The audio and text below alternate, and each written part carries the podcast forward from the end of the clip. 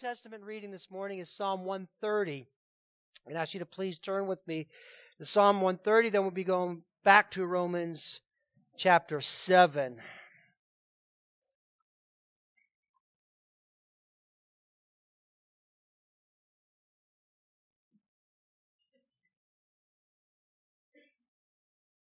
And again, this is the soul that waits for the Lord. And we are so amazingly blessed by God that He doesn't count our sins against us, that He has forgiven us, and He doesn't hold that against us. This is a song of ascents in the psalm when they were uh, going for the feast to Jerusalem. They would sing these psalms on their way to Jerusalem. And listen to Psalm 130 out of the depths, the depths of my soul, the depths of my heart, you know, my, my inner being, I cry to you, O Lord. O Lord, hear my voice. Let your ears be attentive to the voice of my pleas for mercy. He just feels his, his sin and his need for God. And then verse 3 If you, O Lord, should mark iniquities, if you should mark our sins, if you should hold those against us, Oh Lord, who could stand? And the answer is nobody. But with you there's forgiveness, that you may be feared. I wait for the Lord. My soul waits. And in his word I hope. My soul waits for the Lord more than the watchmen wait for the morning, more than the watchmen wait for the morning. And that's the, the idea of, I'm just going to commentate just a little bit of that watchman in the middle of the night. You don't know when that enemy's coming because you can't see. So they're trying to stay awake and they're trying to make sure that they can see that. And they just love when the light comes because now it's harder to hide when there's light. So he's like, I'm waiting for you, Lord, like a, like a watchman waits for the morning. Oh, Israel, hope in the Lord. For with the Lord there is steadfast love, and with him plentiful redemption. And he will redeem Israel from all his iniquities. I love that psalm. Praise God. It ties in with our sermon today. And I always want you guys to think about the connections. I don't always mention them, but I want you to see that connective tissue between what we read in the Old Testament to what we're preaching in the New. So Romans chapter 7, beginning in verse 14, and this is the, the battle with sin. And get ready for round two today because we're going to be entering into that as well. I'm going to begin with 14. Um, and Paul says this For we know that the law is spiritual, but I'm of flesh, I'm sold under sin. For I don't understand my own actions. For I do not do what I want, but I do the very thing that I hate. Now, if I do what I do not want, I agree with the law that it is good. So, now it's no longer I who do it, but sin that dwells within me. For I know that nothing good dwells in me, that is in my flesh. For I have the desire to do what's right, but I don't have the ability to carry it out. For I do not do the good that I want to do, but the evil that I do not want is what I keep on doing. Now, if I do what I do not want, it's no longer I who do it, but sin that dwells in me. So I find it to be a law that when I want to do right, evil lies close at hand. For I delight in the law of God in my inner being, but I see in my members another law waging war against the law of my mind and making me captive to the law of sin that dwells in my members. Wretched man that I am, who will deliver me from this body of death? Thanks be to God through Jesus Christ our Lord. So then, I myself serve the law of God with my mind, but with my flesh I serve the law of sin. All right, here we go again. Um, and we're just going to really focus in on the on the last part, really from verse 21 to the end of the chapter this morning. Like I said, this is round two of that struggle with sin, and Paul talked about it last week. Uh, the the indwelling sin that Paul described to us, and we unfolded that. If you didn't get an opportunity to hear the sermon last week, go back and check it out because the two really go together. Because this week uh, last week he described that battle with sin. This week he kind of explains it. He said, Where, where's this come from? What's going on in the inner man of the, the new Christian? And this is our ongoing battle with sin. And we need to understand that. It's, it's important that all of us are aware of that so we can head it off at the pass, so we can look to Christ, so we can battle in a, in a way that we overcome in Christ Jesus. This is very important for us, not on a just on a personal level in our own struggle with sin, but when we're lost in our sin, how helpful are we to others? What good are we to others when we're struggling or lost in our sin and just kind of doing our own thing? We're no good, really. We're not good. We're not able to do much for the kingdom when we're stuck there. So it's very important that we understand this and by God's grace do all we can to move forward. So our ongoing battle with sin. And we need to understand that there are two different laws or principles. That's what Paul talks about. He says, look, there's a law. There's, it's in verse, um, verse 20. I find it to be a law or a principle. That word is also translated. That when I want to do right, evil is right at hand. then he talks about, um, I delight in the law of God. He's speaking to the commandments at that point. But I see another uh, in my members, a law waging war. So he's kind of just unfolded just a little bit. There's that one place when he's talking about the law of God, and that is the commandments, the moral law. But when he mentions law, he's in, in the other in the other verses, he's talking about um, these principles, these things that are taking place within our own hearts and lives. Okay, and and, and he's using it like as a uh, an illustration for us, a picture for us. And you know what a law is? A law is that which governs something, right? It, it governs. We have the law, think of the, the, law of nature or the laws of nature. I'm going to put it that way. They are principles that govern the natural world. The natural world obeys, right? The, those laws. So, for instance, gravity, right? You know, gravity. Okay, it's going to come down. That that's a law. It's obeyed by. That's what's going. So, Paul's talking in spiritual way. Uniformity, right? We we know those those laws of nature. We count on it every day that the sun's going to rise. You know what I mean? In the east, set in the west, rotating on its axis. We have the seasons. It works in a law-like fashion. That's what Paul's saying here. Spiritually, first of all, Paul says as a true Christian now, as one who really believes in Jesus Christ, who's been regenerated, who's been called, who's been converted, who is justified, who is born again, for that person, for those of us in Jesus Christ, there is a law. We have, and this is it, we have an authentic desire. You really do. If you're a Christian this morning, you have an authentic desire to be faithful to God. You want to be. We want to be so much.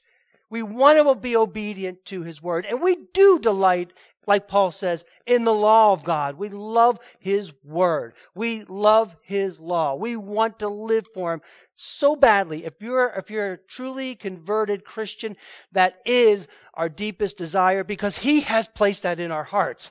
He's changed us. It doesn't come just from us. You know, so, so I know our cry, I know for me, it's like, Lord, I, I want I want to love God with all my heart, with all my soul, with all my strength, with all my mind. I want to love my neighbor as myself fully, all the time. Not just sometime, all the time. That's my deepest desire. Now that doesn't apply to the unbeliever. Just think back to before when you were converted. That does not apply to the unbeliever. Who in the end really doesn't truly care about obeying God. They might give lip service. People when they're in trouble or if they're considering doing something really, you know, dastardly, they might, oh, what's God going to think about that? But really, they have no desire to obey or to please God in the decisions that they're making. You know what I mean? And you've been there. We have all been there before Jesus Christ. We didn't, how often did we consider God in thinking about what we were going to do? Well, I want to be with a certain person. Well, I'm going to consider what God thinks about this and, you know, what God's words. We don't think like that. We're, before, if you're not in Christ, we don't consider Him in making our decisions. He has no real place in our life. We don't seek His will. We don't enter, He doesn't really enter into the equation of our decisions, right? That's, that's how it was. So the unbeliever doesn't have that law in him as such in that way. As Christians, we sincerely want to surrender. I know. I know that's our heart's desire. We want to surrender completely to God. We want to take every thought captive to the obedience of Christ. We want to view this world through His Word. That's our worldview is from Scripture. Whatever else the world is going to say, our worldview, how we understand the world, how we understand everything about this world, comes from Scripture. Amen? And praise God. We want to live faithfully to Him. That is a principle. That is a law. That's what Paul wants to do. That's what he's saying as a Christian. But, and here's the rub, there's another principle at work. And it's also true of every single believer. And Paul says it right here. He says, So I find it to be a law when I want to do right, evil lies close at hand. Right? It's right there. And almost all the time, every time. It's right there. It's knocking at the door and wants to come in. We want to stand strong, and yet, so easily we give onto our weaknesses, don't we? And we give in to sin. We want to be strong, and yet we give in to our fear. We want to be strong and we give into our lust. We want to be strong and we give into our greed. We give into our vanity. We give into our pride. We give into our anger. We give into our resentment. And we just let that take, take root in our hearts far too often. And so it goes, right? Day in and day out. Progress. Then we regress, right? And we can talk about the um, process of sanctification. Two steps up, one step back. Or is it one step up and two steps back? Whatever that, how that goes in the Christian life. You're content one day, but the next day you're coveting so badly that what you don't have. Why is that? You know, you're bold one moment, you're so bold for Christ, but the next moment you're backing down and you just keep your mouth shut. You're doing good for a long stretch of time with certain sins in your life. You're doing pretty well. And then boom, there it is. It shows up and it's such a door. That's what Paul was talking about here. I want to do good. Be aware of this, Christian. This is our battle. It's not easy being a Christian and living faithfully. Satan does not want us to be fruitful for Christ. He's going to turn it up. He's going to bring those temptations before us. It's like I said earlier, if we get our eyes off of Jesus Christ, there's that victory for Satan because then you are no good in the kingdom of God. That's why the battle is so important. It's not easy. There are no secret methods of fighting sin. There's no tricks, no quick path to overcoming as such. Sin is relentless. Sin is relentless. That's why he says, when I want to do good, evil is right at hand. I delight in the law of God in my inner being. But I see my members another law, waging war against the law of my mind, making me captive to the law of the sin that dwells in my members. So it's just, a, it's, it's a, it is relentless. You know, in scripture, we, we, we're told in Ephesians about the fiery arrows, the fiery darts that Satan sends out. As a matter, I think we have that passage. In all circumstances, take up the shield of faith. That's what Paul is telling us, with which you can extinguish all the flames, flaming darts of the evil one. So it's part of being having the armor of God, being fully protected, being in Christ, concentrating on Him. And he mentions having that shield of faith to, to, to, to ward off the arrows. And when we think about the fiery dart, sometimes we think about just that precise, you know, Satan's got us there. It can be that, but really what it is, mainly, it is a barrage of that's sin is relentless like that, right? It doesn't stop. It's, not going to take time out. So if you think of Braveheart, remember that movie? And they all those guys are lined up, hundreds, hundreds are lined up, and they're running back the arrow and fire, just raining down, and then the next, and there's hardly a break at all. And if you don't have that shield up there, one moment, just move it one millimeter, and you're going to get nailed. That's the idea. It is relentless, man. It is. There's no way to, to sugarcoat it. Wish we could say we get a break from sin, but we don't. I have an, an engaged couple. You can have a young engaged couple who love the Lord Jesus Christ, who want to be faithful to Christ, and they're praying together. Now they're holding hands while they're praying together to be pure, not to come into temptation. But while they're praying together, holding hands about not coming into temptation, they're coming into temptation. That's how it works. Right? Right there. Even praying to stay pure so don't hold hands when you pray, so you won't come into temptation in that way if you're a young couple. Listen, the warring principle inside. It is our desire to please God, to resist sin, but so often we fail to do so. And at times when we fail to do so, and it just builds up, doesn't you could see Paul. Listen, just listen to the emotion, the the angst that's coming through. He's like, I'm, the struggle that's there. It's there. If you're not struggling as a Christian in this way, then you better kind of find out where you're at because it is a struggle in this way. It truly is. If you're just, I'm fine, I'm great, I'm not, okay, then you need to come and talk to me. You need to see one of the elders because it is a struggle. Right? It's going on inside us.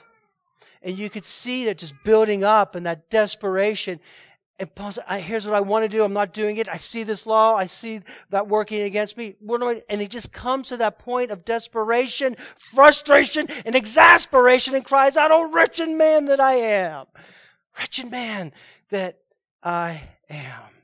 Only a true Christian can really say that. If, if you're not a Christian, you're not going to say that you're a wretched person. You might, you might say, oh, I'm not the best of people, but you're not going to say, I'm a wretch before God. We just know that because of how we live. And he cries out because of that war going on and, and wretched man that I am. Why? Why does he say that? Because I know it's sin what I'm doing. I know that it's sin. I listen, you know, you know when you're saying you know that it's wrong, right? You know that it's wrong. We, we, we know that from the Word of God. It teaches us right and wrong, what is sin and what is righteousness. I know that I'm going to regret when I do it. I know that people are going to be hurt by it, even if they don't know at that moment about that sin. I know that relationships will be damaged. I know the consequences. I know that I'm sinning against God, and yet, right? That's what, that's a wretched man that I am. I know what the Bible teaches about encouraging one another. When we speak to each other, we should be encouraging. Paul says it. Let only that which is good for building up coming out of it. Doesn't mean we can't rebuke in a loving way. It's not at all what he's saying. But you know that we need to be encouraging one another. And yet, in your heart, sometimes you just can't wait to say those words that you know are going to hurt that person, even that person that you love so much. And you're just going to cut him or cut her because you know that button that you're going to push by the very things you say. Why do we do that? Why? This is why. We know that the Bible says to speak the truth in love. Speak the truth. But for so many of us, lies just so come, come out so smoothly, you know, like we're telling the truth. We just lie. Why do we do that? We should rejoice when the Lord blesses other people. I should be rejoicing in your blessing that the Lord has given to you. And yet I find myself harboring resentment because I want what you have. That's the war that's going on. That's the nature of the battle in so many different ways. Now listen, and I want you to understand this. It is not that we're self-loathing, okay? We don't hate ourselves. We know who we are in Christ. It isn't a pity party. Oh, I'm such a terrible person. It's not like that. It's not like some of the monks in the old days. They, Middle Ages, they would beat their bodies. They would beat the flesh, you know, I'm going to beat the devil out of me and beat the sin out of me or, or wear these belts with spikes so they would feel the pain. I'm going to kill the flesh, you know. It's not that. It's not self-loathing because we know we're loved by Christ. It's more of a profound frustration and being perplexed. You know, why am I doing this? What, what is happening? I'm not, living, that's more of what it's like. So we don't go around hating ourselves, and this isn't about self-esteem. Our esteem's in Christ, our identity's in Christ, but it's not like just self-loathing. It's that, what am I doing? Why am I doing this? I know that I'm forgiving, yet I continue to sin. I realize what's going on. So he says, who will deliver me? Who will rescue me? Who will set me free from this body of death, from this burden, from this law of sin? And, and he goes on to say, Thanks be to God through Jesus Christ our Lord. So then I myself serve the law with my mind, but with my flesh I serve the law of sin. So he sees that, that battle going on. Paul uses that metaphor. Um, the, the body, who's going to deliver me from this body of death? And there's a lot of controversy as to what that actually means, this body of death. But listen, the Roman system, they they really knew how to, to punish, I guess, if you want to put it that way, the criminals. And it could be very cruel and unusual punishments that they would inflict upon criminals. You know, sometimes people want to say, maybe, why don't we do those kinds of things today? Well, that's another story. But what they would do at times, and this is well documented, a criminal sometimes their punishment would be to be buried alive. How many of you would like to be buried alive? Ah, that's one of my worst things. I'm kind of claustrophobic to begin with, but to be buried alive because of your crimes. They were also known in antiquity, a lot of history behind this. They would impale you, okay, with rods. Just run those rods. And, and they would do that for the maximum amount of pain. Not, necessarily, not just quick and easy death, you know, just impale you so you would feel that pain and slowly. Of course, crucifixion. They pretty much perfected crucifixion. We know that for sure. Another thing that they would do, you probably didn't hear of this one too much, is they would get a burlap sack for some criminals. And they would sew a person, a, the, the accused guy, into this sack and have a little opening at the top. And just before they sewed that, they would throw live animals in there with them. How would you like that, Jackie? Snakes to be thrown in there with you. That's what they did. Chickens, dogs. And then they would take you and throw you in the river. That's a fact. And then there's what Paul alludes to here. And there's some controversy if this was really, uh, you know, I don't want to just say, oh, this is a common practice of, of capital punishment. But there is some evidence to this.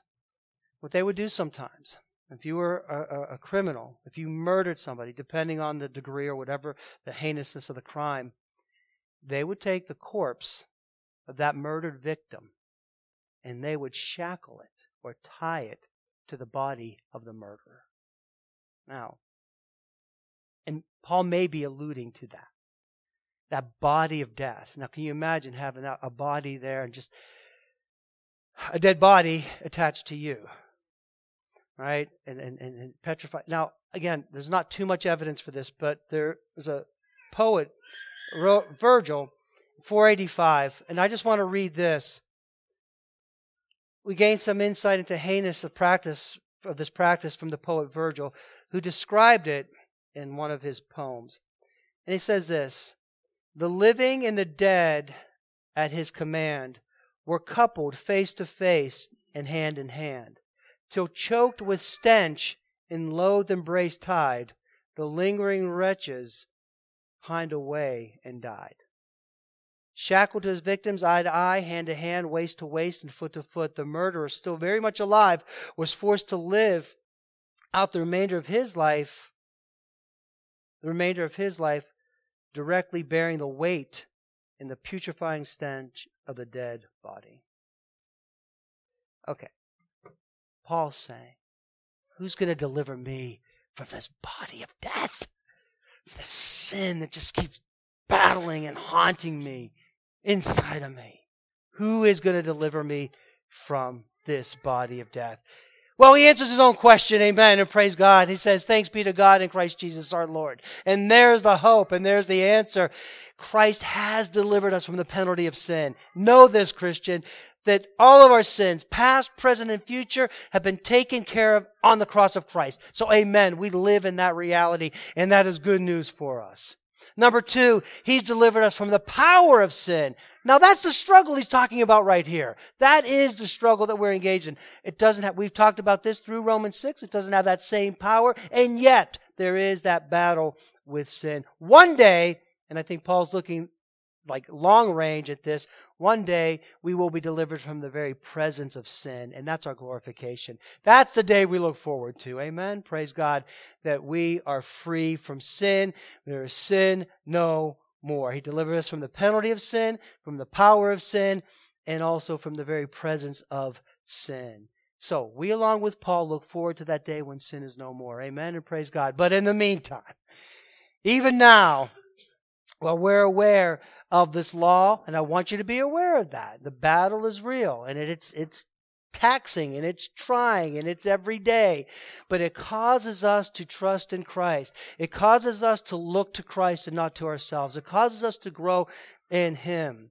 So even with the struggle of sin, we have our victory. And this begins in verse 8. I'm not going to preach this this morning because we're going to wait till next week, but I do want to read it. Paul says, Therefore, there is now no condemnation for those who are in Christ Jesus.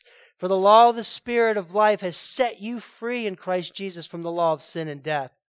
For God has done what the law, weakened by the flesh, could not do by sending his only Son in the likeness of sinful flesh, and for sin, he condemned sin in the flesh in order that the righteous requirement of the law be fulfilled in us, who walk not according to the flesh, but according to the Spirit. For those who live according to the flesh set their minds on things of the flesh, but those who live according to the Spirit set their minds on things of the Spirit. We'll stop right there because that's a big, that's like next week's sermon we're going to get ready for.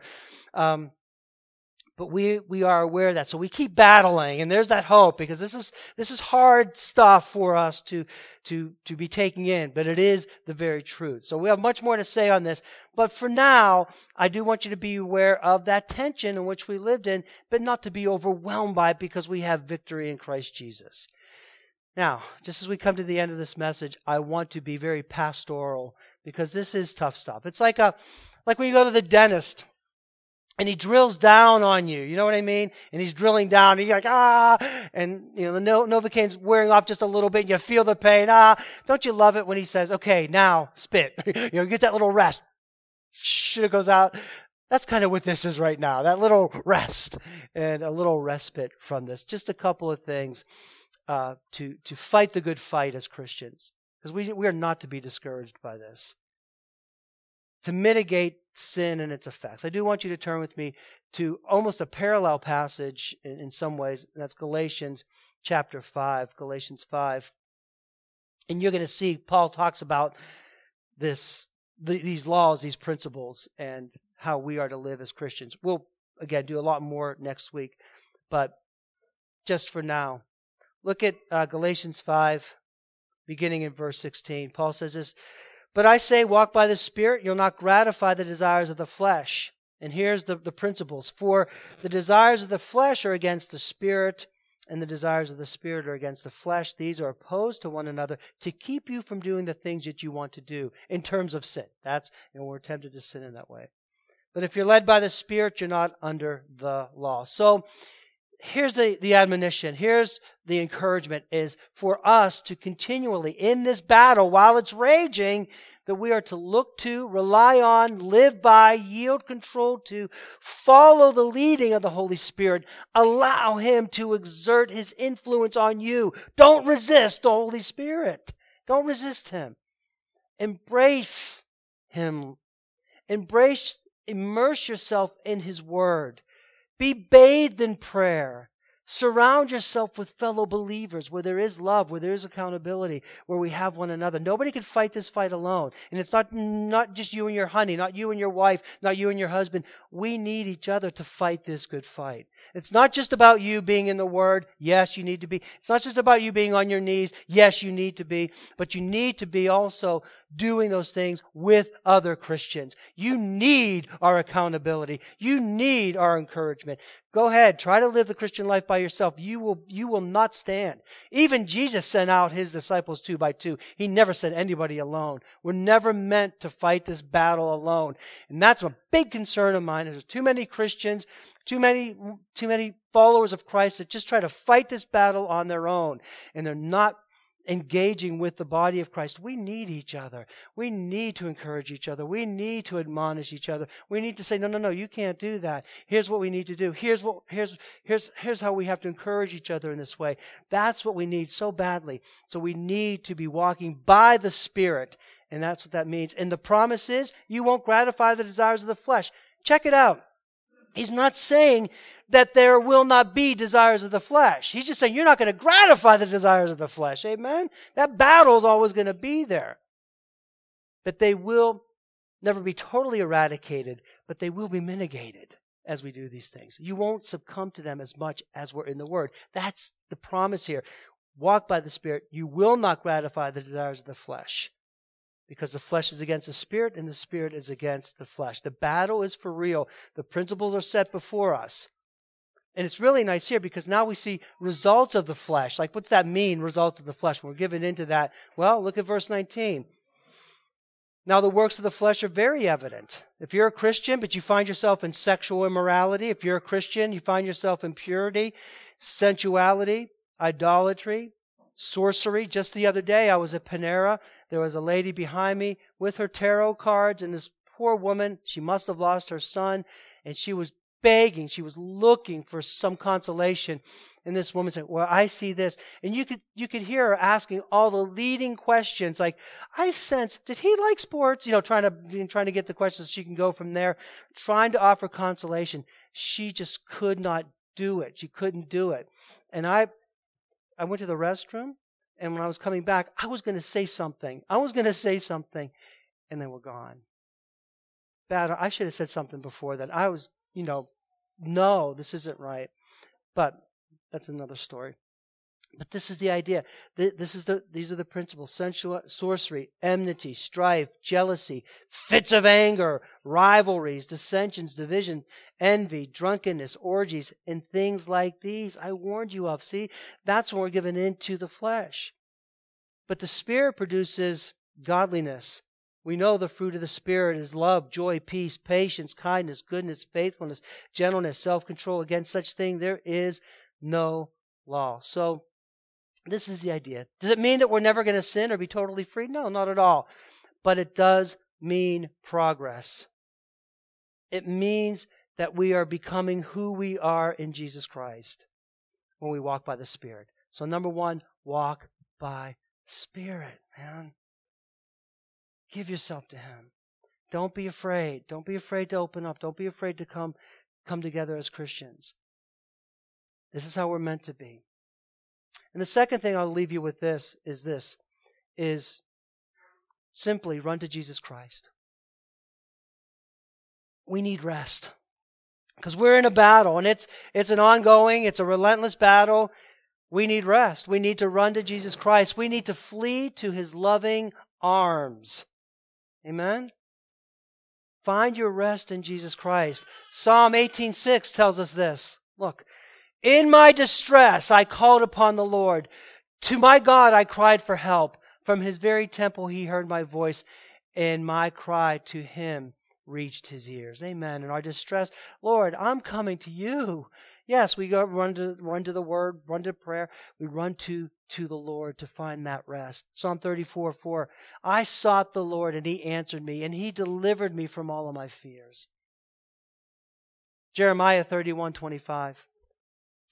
For I will satisfy the weary soul and every languishing soul I will replenish. See, we find our rest in him. Matthew 11, 19 and 20, Jesus says, Come unto me, all you who are labor and heavy laden, I will give you rest. Take my yoke upon you and learn from me, for I am gentle and lonely in heart, and you will find rest for your souls. The battle rages on, yet in Christ we find forgiveness, but not only forgiveness, we do find victory over sin as we walk by the Spirit.